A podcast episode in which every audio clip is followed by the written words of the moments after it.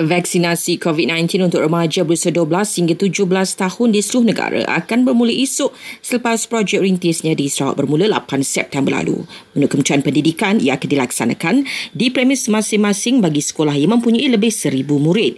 Eh, KPM juga memaklumkan berita harian murid yang tidak mendapat kebenaran ibu bapa untuk menerima vaksin berkenaan mungkin tidak dapat menjalani sesi persekolahan 2022 secara bersemuka. Itu antara perkara yang sedang diteliti KPM PPM bersama Kementerian Kesihatan.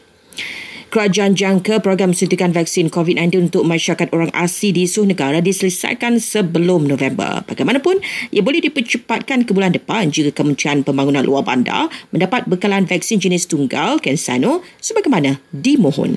Sementara itu, lebih 78% individu dewasa di negara ini sudah lengkap divaksin.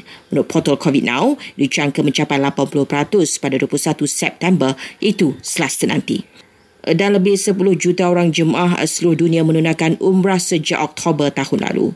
Menurut Arab Saudi, ia susulan pelancaran prosedur umrah selamat serta amalan harian dan ibadat secara normal yang dibenarkan secara berperingkat.